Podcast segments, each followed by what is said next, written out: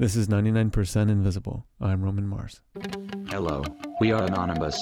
Over the years, we have been watching you. First off, we should describe what Anonymous is It's not an organization, it is a non organization, a sort of ever changing band of individuals. sometimes described as hackers or hacktivists or free expression zealots or just internet troublemakers. You can't even call them a group. I tend to call them a phenomenon. We are Anonymous.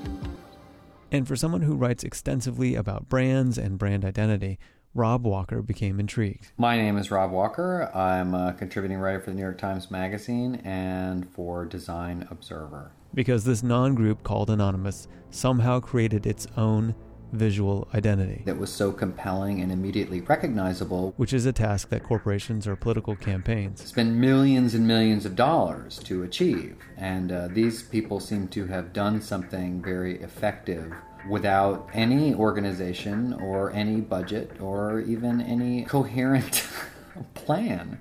There are two basic images used for Anonymous. One is a logo, A headless figure in a suit juxtaposed against a kind of world map that's very blatantly derived from the United Nations globe logo with a question mark where his head should be. the other major visual image is a mask. Uh, that is a sort of stylized visage based on Guy Fawkes, although no one really recognizes Guy Fawkes. It's the mask worn by the protagonist in the graphic novel and then movie, V for Vendetta. The original mask design was by the artist David Lloyd, and it comes in handy when you're trying to stay anonymous in the real world. and that has sort of leached over into uh, just street protests in general.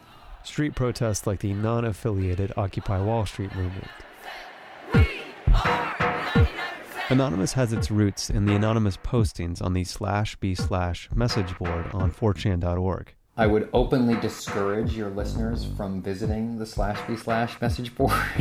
Yeah, some things you just can't unsee. it's really pretty harsh. But Anonymous came together as a kind of movement when they decided to take on the Church of Scientology. There was an embarrassing video of Tom Cruise that people were posting, and people representing the Church of Scientology were uh, taking it down. We are the authorities on getting people off drugs. We are the authorities on the mind.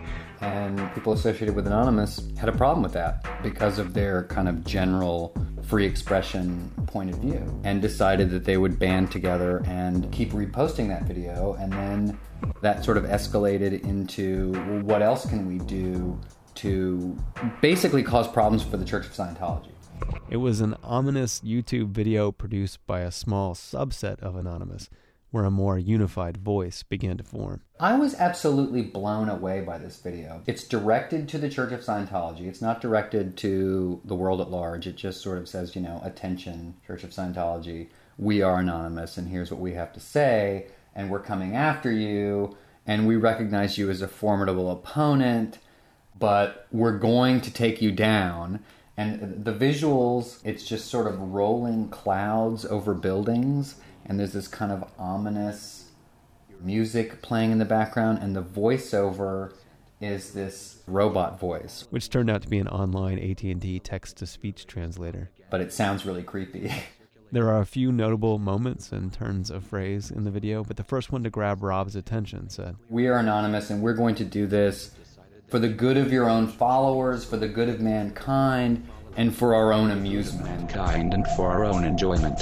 Which just sort of like really encapsulates this like we're righteous and we just sort of feel like doing this right now because we find it fun. Which is really kind of a scary combination of ideas. The video ends with what has become the Anonymous tagline. And parts of this tagline I learned had been kind of floating around on 4chan, that slash b slash board.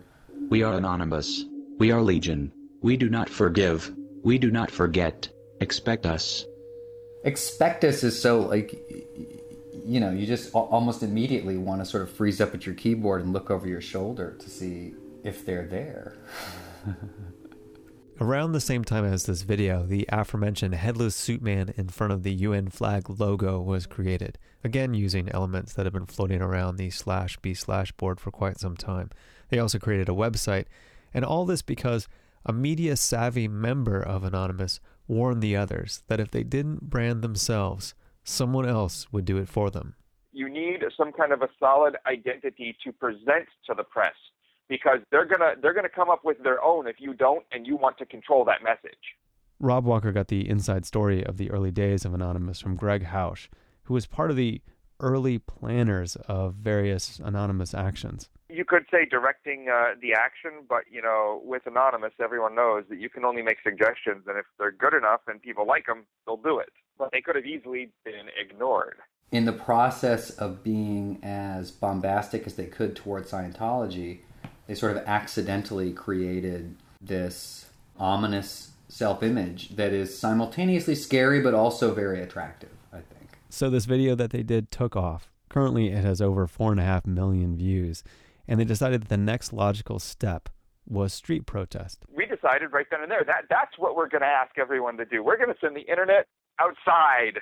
People are leaving their mother's basements. But by this point, there was sort of legal stuff in motion where the Church of Scientology was really going after Anonymous. The first thing that came to my mind was, okay, uh, we're going to need to cover our faces. So we need a mask. What mask should we use? And we build a short list of, you know, the V mask. He means the V for Vendetta mask. That's kind of symbolic. Uh, a Batman mask. The actual one that came in kind of second in our voting that night was uh, old school masquerade masks, where you would actually hold the little stick and hold it up. And we came up with like five or six masks. And then they got really pragmatic about their choice. We called around to comic book shops and costume shops in most of the major cities of the world, from Paris to London to uh, New York to LA. I mean, everywhere.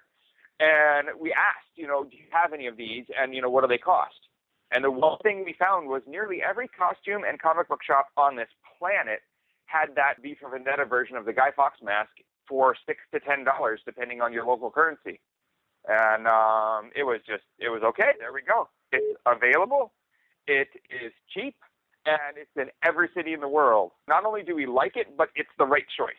And basically, the upshot is enough people went along with that that the day after these Scientology protests happened, there were photos and videos of people wearing this mask all over the place.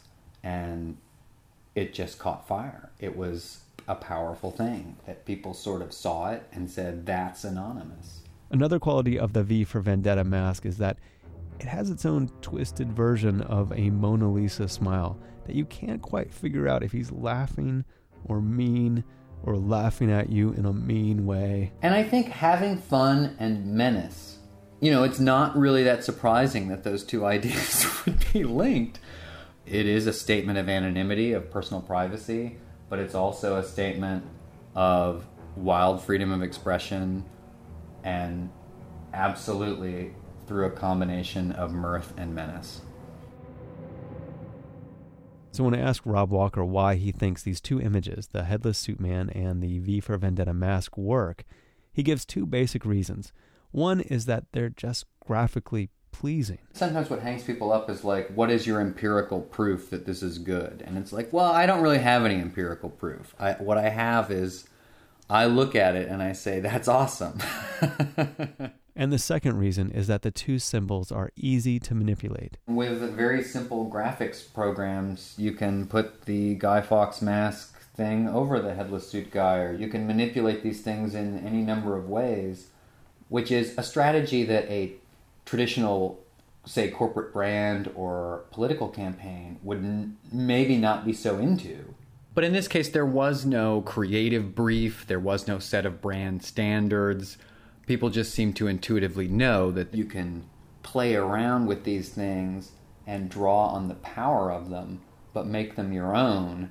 And in the making them your own, you're doing it in a way that rebounds back to the original images and makes them even stronger. And that's just like the message board meme culture that spawned Anonymous to begin with. You can make the images your own and be one of them, or use it for your own purposes and have nothing to do with Anonymous at all. No one will know the difference, and these icons and Anonymous will live on. 99% Invisible was produced this week by Rob Walker and me, Roman Mars. It's based off an article that Rob wrote for Slate. I'll have a link on the website. This program is made possible with support from Lunar, making a difference with creativity. It's a project of KALW 91.7 local public radio in San Francisco, the American Institute of Architects in San Francisco, and the Center for Architecture and Design. 99% Invisible is distributed by PRX, the public radio exchange making public radio more public. Find out more at prx.org. The program intern is named Sam Greenspan. You can find the show and like the show on Facebook. You can follow me on Twitter at Roman Mars, or you can just join us at the website 99percentinvisible.org.